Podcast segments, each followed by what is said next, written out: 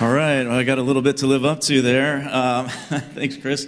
He actually, thanks for setting me up. Um, he didn't know, we talked last night, didn't know that I was going to uh, kind of start off um, by mentioning, you know, there's a, there's a central document that uh, embodies all of the beliefs and the values that this country was founded upon.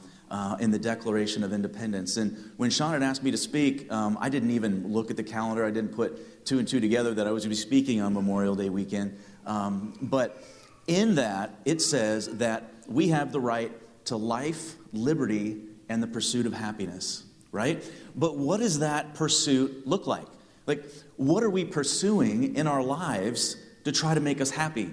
And we know that there's a long list of celebrities and athletes and successful businessmen that have pursued happiness out of priority, they have made that their goal, and they have found it empty, right? Okay, I found a couple of, these are actual quotes from people that you've probably heard of, maybe you haven't. Daniel Radcliffe, he's the guy that played Harry Potter, said that people were booing him even, even as a child, and it was tempting to turn to alcohol and drugs just to cope with it. Amy Schumer, she said that going to star studded gala events felt like punishment. George Clooney said the big house on the hill is very isolating. Selena Gomez said that it is nothing but constant pressure. And Lady Gaga said, You belong to everyone else. Doesn't really sound like a lot of life and liberty there or happiness. But the premise for the message today is the presence of his presence, right? The gift of his presence. This is, Aaron selected these songs weeks ago. He didn't know what I was speaking on um, the presence of his presence. What are we pursuing? Are we pursuing relationship with the Father, or are we trying to find happiness in material things, or even the things that we can get from God instead of the giver himself? So, before we start, let's pray, and then we'll dig into the Word. Father God, I pray that as we open your Word this morning, that you would make yourself real to us here, that you would be glorified in the reading of your Word as we seek your presence in Jesus' name. So, I'm, I'm it's going to be a lot of scripture. I'm going to go kind of rapid fire. Um, but we spend far too much time trying to set ourselves up for this life, and far too little time thinking about the next bazillion years that we're going to be spending in eternity. And the way that we live now is going to determine what we are responsible for there. We're going to have, we're going to have jobs. That might surprise you. We're going to have responsibilities. We're going to have things to do that are perfectly suited to who you are. But the way that we live here, our priorities are going to determine that. Now, there was a scientist in the 1600s. His name was Blaise Pascal, and I hope I'm saying that right. The other uh, option was Blase Pascal. I didn't think that was right. So, this is what he said. He says, What else does this craving, this helplessness, proclaim but that there was once in man a true happiness? of which all that now remains is the empty print and trace. This he tries to fill in vain, to fill with everything around him, seeking in things that are not there, the help he cannot find in those that are, though none can help, since this infinite abyss can only be filled with an infinite, immutable object. In other words, by God Himself. Very well said. Interesting, he actually had a unit of measurement named after him. The Pascal is a unit of measurement or, uh, of stress or pressure on an object. That's what he studied. Sound like maybe he was um, knew what he was talking about. Man is made for relationship. Our, our text today is going to come out of John 6, and this is directly following two of Jesus' biggest miracles. Okay? He is at the height of his popularity. Thousands of people are following him, and he feeds the 5,000, right? Big miracle. And then right after that, because the people are gonna, gonna grab him and make him king because he's done this great miracle. And he tells the disciples, We need to split. Why don't you guys go to the other end of the sea and I will catch up with you? And so you know the story. They come into a huge storm. Jesus does catch up with them as he's walking on the water, um, passes them up, and they get to the other side. And so this is what happens when they get to the other side. John 6. On the next day, the crowd that remained on the other side of the sea saw that there had been only one boat there, and that Jesus had not entered the boat with his disciples, but that his disciples had gone away alone. other boats from Tiberias came near to the place where they had eaten the bread after the Lord had given thanks. So the crowd saw that Jesus was not there, nor his disciples, and they themselves got into the boats and went to Capernaum seeking Jesus. And when they found him on the other side of the sea, they said to him, Rabbi, when did you come here? And Jesus answered them, Truly, truly, I say to you, you are seeking me, not because you saw signs, but because you ate your fill of the loaves. Do not work for the food that perishes, but for the food that endures to eternal life, which the Son of Man will give to you. For on him God the Father has set his seal. And they said to him, What must we do to be doing the works of God? And Jesus answered them, This is the work of God, that you believe in him who he sent. So, I can see it now. They cross the other side and they bump into Jesus, and they're like, When did you get here? Fancy meeting you here. But Jesus sees right through him and he says, Listen, you guys aren't seeking me for relationship. You just want what I can do for you because I fed you and now you're hungry again. So, um, please remember that as I am preaching, I've been preaching this to myself for like three weeks, okay, getting ready for this. And um, it's been interesting because God has given me multiple opportunities uh, to live it out. Um, and so that's always fun. But He wants to make sure that I believe it before I preach it, and I do. So, are material things bad? No. They're not. They're blessings, right? Every good and perfect gift comes down from the Father above, but it has to be our priorities because we can't truly uh, appreciate and enjoy those gifts that He gives, those presents, if they're out of alignment, if we get it in front of Him. Because it's not about the gift, it's about the giver.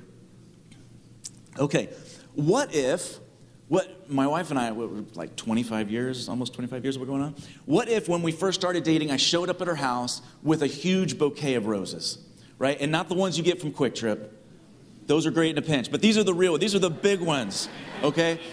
And I show up on the doorstep and I give them to her, and she freaks out and she just gushes over the roses. And she runs inside and she shows her mom, and she's taking pictures and she's putting them on Facebook. And she comes back out because she left me on the porch. And she gets into her car and drives around and shows her friends and goes to dinner with the roses. That sounds ridiculous, right? But sometimes we have a tendency to value the gift over the giver. In Romans 1:25, it says that this is speaking of, of evil men, that they exchanged the truth of God for a lie, worshiping the creation rather than the creator. We have some of that in our society today, don't we? Worshiping the creation and not acknowledging God. C.S. Lewis, the great writer, said, If you aim at heaven, you'll get earth thrown in. But if you aim at heaven, or if you aim at earth, you're not going to get either. In Matthew 6, Jesus is talking about this very thing. We've heard this one before. Uh, verse 19, he says this Do not lay up for yourselves treasures in heaven, where moth and rust destroy and where thieves break in and steal. But lay up for yourselves treasures in heaven, where neither moth nor rust destroys, and where thieves do not break in and steal. For where your treasure is, there your heart will be also. It's about heaven, gang. You know, we're going to heaven. Do you ever just think about that? What it's going to be like? I, I can't wait to get there, personally. I'm looking forward to my house on the beach. I'm looking forward to talking with uh, loved ones and people from the Bible. Uh, a great evangelist once said, Show me a man's checkbook, and I will show you the things that are important to him in his life. So, later on, after that, Jesus is talking about being anxious. And so he talks about not laying up for yourselves treasures on earth. And then later he's talking about being anxious because when we have things, we tend to be anxious about them, right? Family, jobs, right? Our health, um, money. These are things that we are anxious about because we want to keep them while, while they're here. Uh, we can't take them with us, but we can send them on ahead. There's a story of a man, and he gets to heaven, and the angel takes him and he says, Let me take you to your home where you're going to be living. And they're walking down the street, and there's all these huge mansions, and they're getting bigger and bigger as they walk. And then at the end, they turn, they take a turn, and they go down the street, and there's this little cottage. And the guy kind of looks at the angel. He's like, What's the deal? You know, why I have this little house? And the angel says, Well, You know, we did the best we could with what you sent.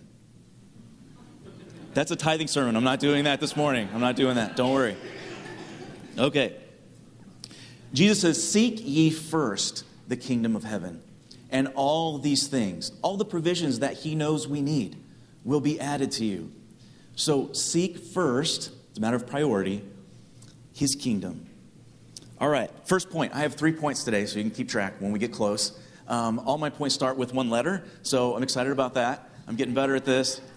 When we pursue relationship with the Father and with Jesus, we will find forgiveness. Our greatest need, not our wants, but our greatest need is forgiveness and also restoration. Jesus came with this express purpose to die for our sins, but also so that we could be restored to relationship. That is our greatest need. So, in Luke 15, we have uh, one of my favorite stories in the Bible. Luke 15 is about the prodigal son, right? So, there is a father, and he has two sons. And the younger son comes to him and says, Dad, I want my inheritance right now. Give me the goods. I don't care about relationship with you. I don't care if you're dead, quite honestly, because I want what's coming to me. Now, obviously, this is weird because you don't get the inheritance until after the dad dies, but the older son would get it first, and he would get a double portion. So this son is saying, I want my third, you know, value your estate, give me what's coming to me, and his dad does. And so he takes off, goes to a foreign land where he he blows it, right? He spends it all. He lives it up women, parties, people, uh, possessions, just uh, spends it all. And right at the time that the money runs out, a famine hits the land. Not coincidental. When we pursue the things of the world, when we make that our aim, at the end of it, we're going to find a desert. We're going to be dry. It's not going to fulfill. So in Proverbs, 14:12 it says that there is a way that seems right to a man but in the end it leads to death. You know the way of the world is eat drink and be merry because tomorrow we're going to die. That's the way of the world. I saw a bumper sticker uh, on a truck. It was one of those big trucks. I don't know as a big truck, okay? I don't have um, a big thing about the big trucks. But it had a bumper sticker on it and it said, The guy who dies with the most toys wins. That's the wrong mindset. So, in Hebrews 11, it tells us that Moses, one of the central figures in the Old Testament, that he chose, this guy is next in line for the throne in Egypt, the biggest empire of his day. And it says that he chose to suffer affliction with his brothers rather than enjoy the, the sins of pleasure for a season. Why would he do that? Why would he choose to suffer affliction rather than enjoy the pleasures of sin? I would suggest to you it's because he was living with the end in mind. He was living, he was looking forward to eternity. And if we live our lives in light of eternity, then we're going to reprioritize our lives and put the things that are important. We're going to take time to come to church, to read our Bibles, to sow into our children the things of the Lord. So, once the riches ran out, he found himself literally bound to the world. He has to sell himself just to survive. And so he sells himself to a farmer, and not just any farmer, not old McDonald, a pig farmer. A pig farmer. So you have a Jewish boy who is now working for a pig farmer, and he sends him out to feed the pigs. Not kosher. Not kosher. And so he's out there slopping the pigs and it says that he came to his senses. I like that. He comes to his senses and he says, My father's servants have more than enough to eat. They're well provided for, and here I am ready to dive in with the swine. How did he come to his senses? Bible tells us in John 16, 8, that when the Holy Spirit comes, he will convict the world of sin. He'll convict the world of sin. And in John 6 44, Jesus says, No one can come to me unless the Father who sent me draws him. Gang, when we have friends and family or children that walk away from the Lord, what should we do? Should we beat them over the head with Bible verses? or engage them on Facebook in a theological discussion, we should pray for them. Pray that the Holy Spirit gets a hold of their heart and convicts them to bring them back. Because when we see ourselves um, or who we are without the Father, it should compel us back to Him.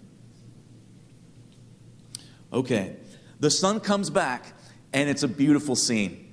It says, while he was a long ways off, his dad saw him, and he comes running. He runs, and he finds his son. He has compassion on him. He embraces him, and he kissed him.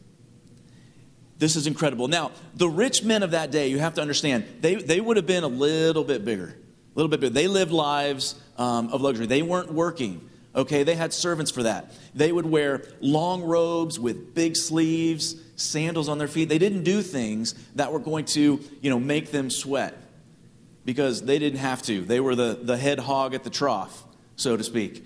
And so he sees his son and he runs. This, this would have been a sight to see. Everyone would have been shocked to see this guy running a long ways off. And so it says, when he got there, he embraced his son now, literally, the verbiage there is he fell on his neck and smothered him. Just smothered him.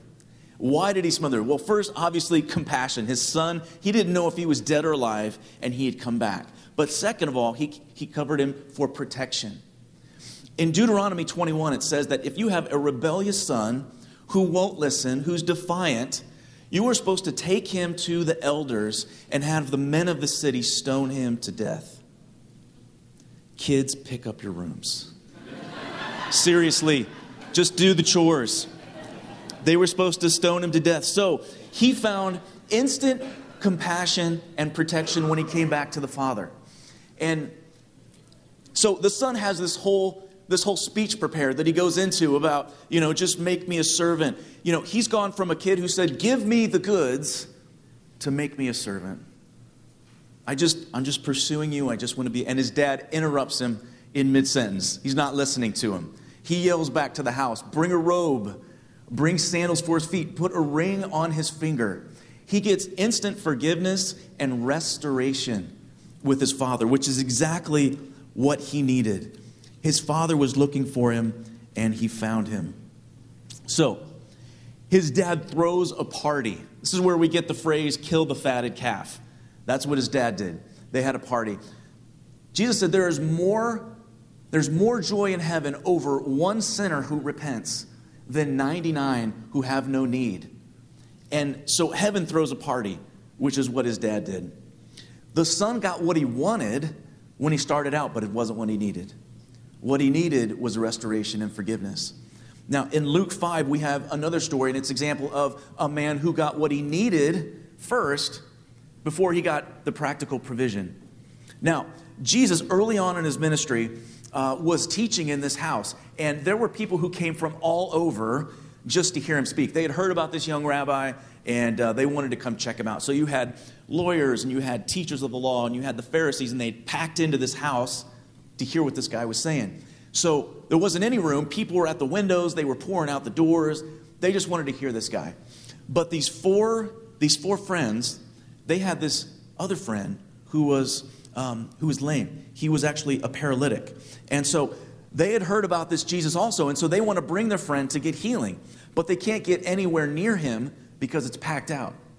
And so they look up and there's nobody on the roof of the house. So they go up there and they start ripping it apart, ripping open the roof. Stuff's flying everywhere. They lower him down on ropes. And what does Jesus say? dude, you're embarrassing me in front of all of the religious people. I'm right in the middle of my second point. I've got this cool acrostic going, and now you're here. No. Jesus has compassion on him, and he says, Friend, your sins are forgiven. Now, if I'm one of his buddies and I'm standing on the roof that I just tore open so I could get him in front of Jesus, and I hear him say, Your sins are forgiven, I would have been like, Wait, what? this isn't why we came here. But if you think about it, He's a paralytic. He can't go to the temple, he can't go make sacrifices for his sins. Jesus sees through him and he meets his real need, which is forgiveness. Some Bible scholars have even theorized that maybe he was a paralytic because of some sin that he had committed and that was eating away at his soul. Either way, Jesus knew what he needed first before he met his practical need. And they're freaking out and they're saying, Who is this guy that blasphemes and says, Your sins are forgiven? And Jesus says, Listen, just so you know that I can do both, pick up your bed and walk. So he meets that practical need. Now, second point, moving right along. When we pursue relationship with the Father and His Son, we will be filled to overflowing. We just sang that song. Wasn't that cool? We get filled to overflowing. Sometimes we come to church and we're like, man, I just want to get topped off. It's been a long week. I can't wait to get to church to get topped off. You ever, have you heard that song, I Want to Go to Church? I love that song. My kids love that song, and um, I love that they love it because we should want to be around the house of the Lord. But that's not it, because guess what? We leak throughout the week. We're crackpots. It all leaks out of us through the week, and we get to Thursday and we're just dry. But when we pursue relationship, we get filled up to overflowing. Why? So that we can minister to others, right? Overflow in this place. Fill our hearts with your love. We need your presence. So, Sean, Sean said something a few months ago in, in, a, in a message, and it really impacted me. It was profound. He said, Yes, every good gift is from God, but not every gift is for you. It might be for somebody else. He blessed you to be a blessing to somebody else. In John 4, Jesus is sitting at Jacob's well with Abraham, Isaac, and Jacob, right? Jacob, whose name was turned to Israel, hence the nation. He's sitting at this well, and it just so happens to be in Samaria. And he's resting there. He sent his disciples into town to get some food. He's resting there, and this woman comes to the well in the middle of the day. Now, this is weird because the women of that day would go to the well in the mornings and at the evenings to fill up their jugs. So this woman's coming to the well in the heat of the day. And we find out why because she doesn't want to run in to the other women in the village. She's got a bit of a reputation. So she comes there. Now, keep in mind, the men didn't talk to women. They were like second class citizens, and the men didn't talk to them. Secondly, she's a Samaritan. Okay, they hated Samaritans. Thirdly, she's coming during the middle of the day, which is kind of strange. Now, Jews hated Samaritans because when the Israelites were taken off into captivity to Babylon for 70 years, there was a remnant that was left. And this remnant intermarried with the people of that region, which they weren't supposed to do. But they did. And when the Israelites came back, they saw this and they hated them, called them half breeds, and it kind of exiled them. So you have Jesus' disciples, they're traveling north. You have Judea in the south, which is where Jerusalem is. You have Galilee in the north, which is where Jesus is from. And they're traveling. Now, if you were a good Jew, you did not go through Samaria. You would actually travel all the way around to get there. So you didn't have to come in contact with them. Okay? But not Jesus. He just jumps right in. So, let's read what he says. The Samaritan woman said to him, How is it that you, a Jew, ask for a drink from me, a woman of Samaria? For Jews had no dealings with Samaritans. And Jesus answered her, If you knew the gift of God and who it is that was saying to you, Give me a drink, you would have asked him, and he would have given you living water. The woman said, Sir, you have nothing to draw water with, and this well is deep. Where do you get that living water? Are you greater than our father Jacob? He gave us this well and drank from it himself, as did his sons and his livestock. Jesus said to her, Everyone who drinks from this water will be thirsty again, but whoever drinks of the water that I will give him will never be thirsty again. The water that I will give him will become a spring of water welling up to eternal life. And the woman says, Sir, give me this water, so that I will not be thirsty and have to come here again to draw water. She wants a practical need met, but also she doesn't want to come there again and be around the people that are looking down on her. Jesus says to her, Go call your husband and come here. And the woman answered, I have no husband. And Jesus said to her, You're right in saying you have no husband, for you've had five husbands, and the one you're now with is not your husband. What you've said is true. The woman said to him, Sir, I perceive that you are a prophet. Good perception. He goes from, You're a Jew, to Sir, to You're a prophet in this short conversation that she's having, being in the presence of Jesus. Now, cool thing is, she gets it. She gets it. She gets filled up. How do we know? Because she runs back and she tells everybody in town about Jesus. And they come. And it says, many of the Samaritans believed in Jesus. She got filled up and it splashed out onto other people. Now, in verse 31, Jesus is talking with his disciples after they came back from getting food. And it says they were urging him to eat, saying, Rabbi, eat. But he said to them, I have food to eat that you do not know about. So the disciples said to one another, Did anybody bring him a sandwich? Jesus said to them, My food is to do the will of him who sent me and to accomplish his work. Now remember back in John 6 when he's talking to the crowd and he says, Don't work for the food that perishes. Don't work for the perishes. Not, I had uh, a friend of mine, he used to say, he was fond of saying, It's all going to burn. Yes, it's all going to burn. But it is currently, right now, today, perishing. Did you look in the mirror this morning before you came here? We're all getting older, we're all losing our luster. And they say, What do we need to do to do the works of God? And he said, Ah, the work is to just believe. The So when we have relationship with God, when we believe, we get filled up. In the next chapter, this is great, John chapter 7. Jesus and his disciples are going up to Jerusalem. No matter where you were in the world, when you were going to Jerusalem, you were going up. You were always going up. And he's going to the Feast of Tabernacles, or the Feast of Booths, is what they used to call it. And during this feast, they would celebrate the time when they were in the wilderness after they left Egypt, and Jesus, um, God, would uh, provide all of their needs. So God provided the manna and the quail, both of which they complained about. He provided the water in the rock. He, uh, he had also provided the law to Moses.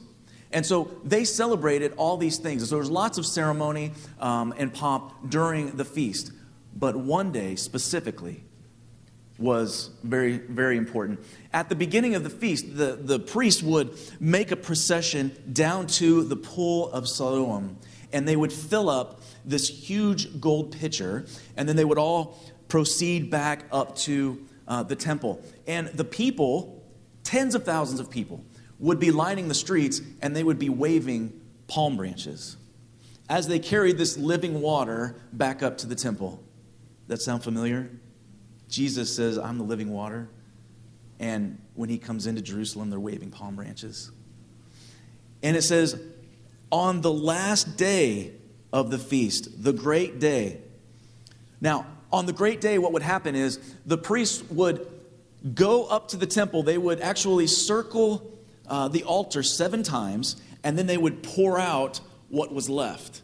And as they were pouring it out, they're thanking God for his provision, but they're also asking him for his living water to provide the rain. And they're also looking forward to the Messiah who's going to be the ultimate provision for their people. And so you have to put yourself in this situation. They are doing that. Everybody, tens of thousands of people, are bowed down and they're looking at this thing going on. It, you can hear a pin drop. It's quiet except for the priest. At this moment, tens of thousands of people, Jesus stands up in the middle of everybody and he shouts. Go ahead and put it up there. He shouts, If anyone is thirsty, let him come to me and drink. Whoever believes in me, as the scriptures have said, out of his heart will flow rivers of living water.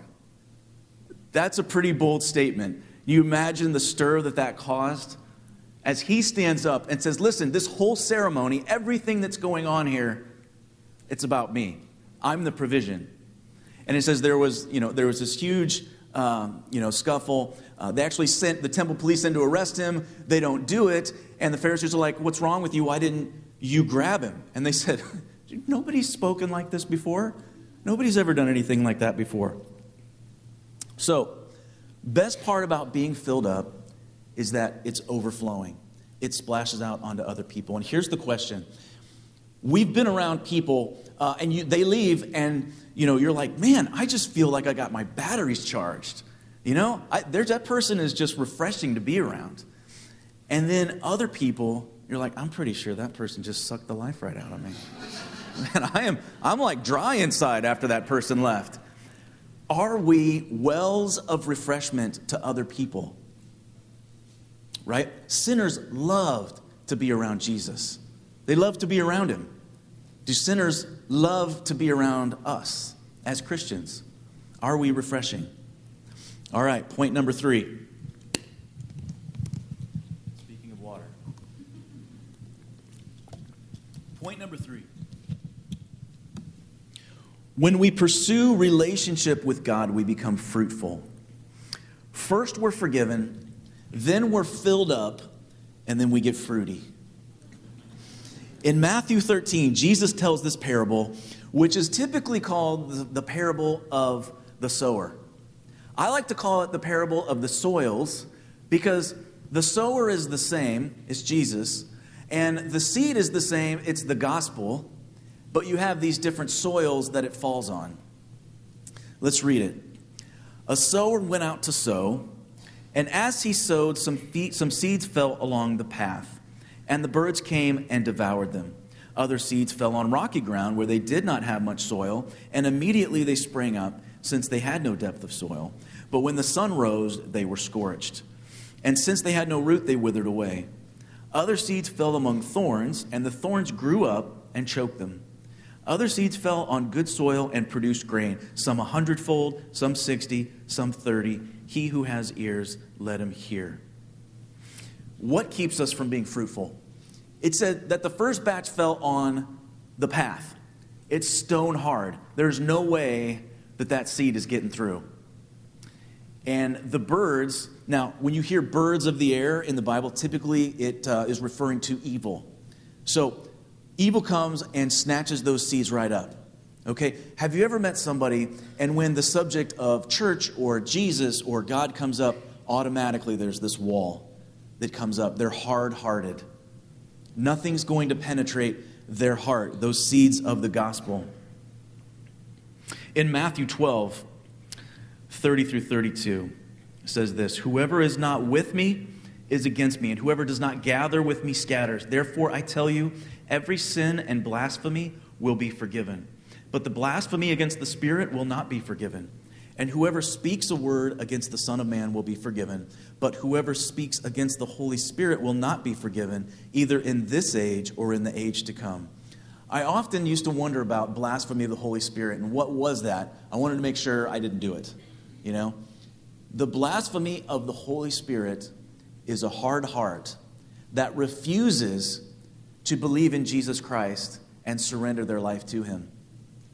That is the ultimate sin, the blasphemy of the Holy Spirit. In John 16, Jesus says regarding the Holy Spirit, we read it earlier, when He comes, He will convict the world concerning sin and righteousness and judgment. People know there is a Creator but they refuse to submit their lives to Him. They don't want to be accountable to anyone. Second thing that keeps us from being fruitful is no root system. In Colossians 1, it says, Therefore, as you have received Christ Jesus the Lord, so walk in him, rooted and built up in him and established in the faith, just as you were taught, abounding in thanksgiving. Now, you received it, now get walking. Do it. Get built up. Have those roots grow down deep. But if we don't uh, receive it, if we don't do the walking, then when hard times come, because Jesus promised in this world you're going to have trouble, when hard times come, if we don't have those roots, we're going to literally uh, wither away. And we're going to say, listen, this, this doesn't seem worth it. Why are all these things happening to me? You know, the enemy starts pelting us, trying to replace those seeds with seeds of doubt. If God loves you, uh, why is your marriage on the rocks? If God loves you, why is your loved one sick? If God loves you, why did you lose your job? And if you're not rooted in Christ, those things can cause you to wither as a Christian. So, how are we rooted in Christ? Um, we are rooted in Christ. I was watching a message by Robert Morris uh, earlier this week, and he said it so plainly, I thought I would steal it. Uh, he said, How we come to Jesus Christ to get rooted is that we worship, we pray, and we read the Word of God. Very simple. We worship, we get our eyes off of ourselves, look to Jesus for who he is, not just for what he can do for us, and we praise him. And then we pray, we communicate with him. If you're a parent, you have kids, you know, one of, this is painful. The kids don't understand, okay? Listen up. When we ask our kids, we want to communicate. We say, How was your day today? Fine. Well, what did you do? Nothing. Okay. They're not communicating, right? They want to talk. You want to talk to them. God wants to talk to you. In Romans 8 28, it says, And we know that for those who love God, all things work together for good. Say, for good. For those who are called according to his purpose. Say, his purpose. We quote this a lot of times. We just sang about it, right? Which is awesome. Again, not planned. God did that. Um, sometimes we assume that we know what is good for us, all right? And also how it fits into His will, His purpose for our lives. And that's a dangerous thing. Uh, because sometimes we can assume what we know is good. My four year old daughter will come to me from time to time, and uh, it's bedtime. Actually, it's probably past bedtime. Um, and she will ask me for an icy, you know, one of those frozen sugar syrup tubes. And the last thing she needs before bedtime is an icy. And she will do her best to convince me that that is good for her. But it's not. And, but I've done this, and we do this with God. We say, How could this not be the most good for our life? How, I don't see how this could be um, not be the most good. In Matthew 20, we have a story of Jesus' aunt, his aunt Salome. It's Mary's sister and she's the mother of James and John. And she approaches him one day, and Jesus says, What can I do for you? And she says, Grant that uh, my two sons, these two sons of mine, are to sit, one at your right hand and one at your left, in your kingdom. And Jesus looks at her and says, You don't know what you're asking. I know you think this is good, but you don't know what you're talking about.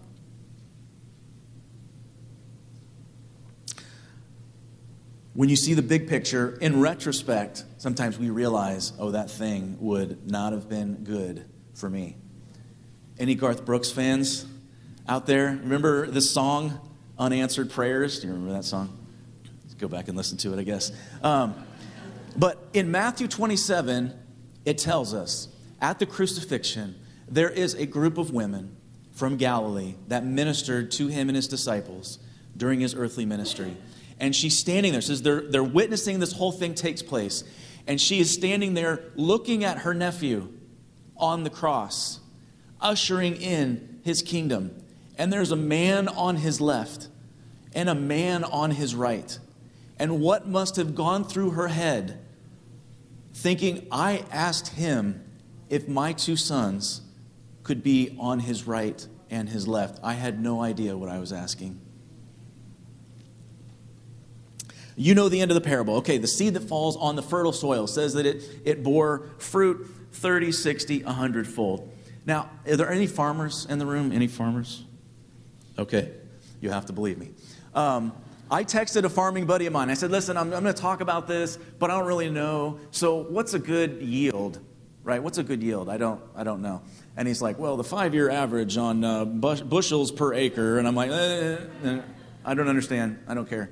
Just, just, I don't, I just want to, just bottom line it for me. Just tell me. And he goes, okay, about one and a half times what you planted would be good. He's like, if you got double what you planted, that would be phenomenal. He said, it just really doesn't happen that much.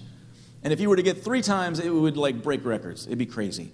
Uh, this is why there's not a lot of money in farming, folks, okay? Um, and so for Jesus' hearers, to hear him say 30, 60, 100 fold, this would have sounded crazy.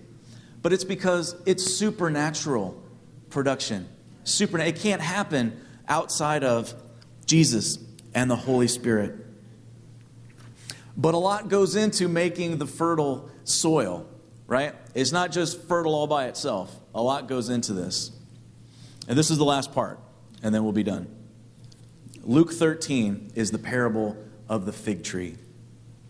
And he, he told this parable A man had a fig tree planted in a vineyard, and he came seeking fruit on it, and he found none. And he said to the vine dresser, Look, for three years now I've come seeking fruit on this fig tree, and I've found none. Cut it down. Why should it use up the ground? And he answered him, Sir, let it alone this year also until I dig around it and put on manure. Then, if it should bear fruit next year, well and good. But if not, you can cut it down. Sometimes we feel like the tree, right? Not a lot happening in our life right now. I'm surrounded by manure. If I make a move, I'm going to step in it. Doesn't seem real good right now. But that is what was best for the tree. If the tree was going to produce fruit, it had to have some fertilizer. I heard a pastor say once that Christians are kind of like manure. If you spread them around, they can do a lot of good. But all clumped together, they start to stink. But we, at the worship team, that didn't really have anything to do with that. Um, the worship team can come back up as we wrap up. There's going to be difficult times in our life. But as a good friend of mine would say, they're character building. I'd say, ooh, that, that sounds rough. He'd like, it's character building. And that's what God is trying to do. He wants to make us fruitful. And so sometimes we have to go through uh, the manure of life to be fruitful. All things work together for good, right? All things work together for good for those who believe and are called according to his purpose. He knows what's good for us and what's going to make us fruity. Not the things of this world. Only the things that are done for eternity are going to last. That's it. Can't take it with us, but we can send it on ahead. The presence of his presence forgiveness, getting filled to overflowing, and being fruitful. What does fruitfulness look like? Homework assignment. Go home and study Galatians 5. Fruits of the Spirit. Study that. That's what it looks like. How do we pursue relationship with Jesus? I'm going to have to preach it again if you don't help me out. Worship, prayer, and read your Bible. Amen. Stand and let's worship.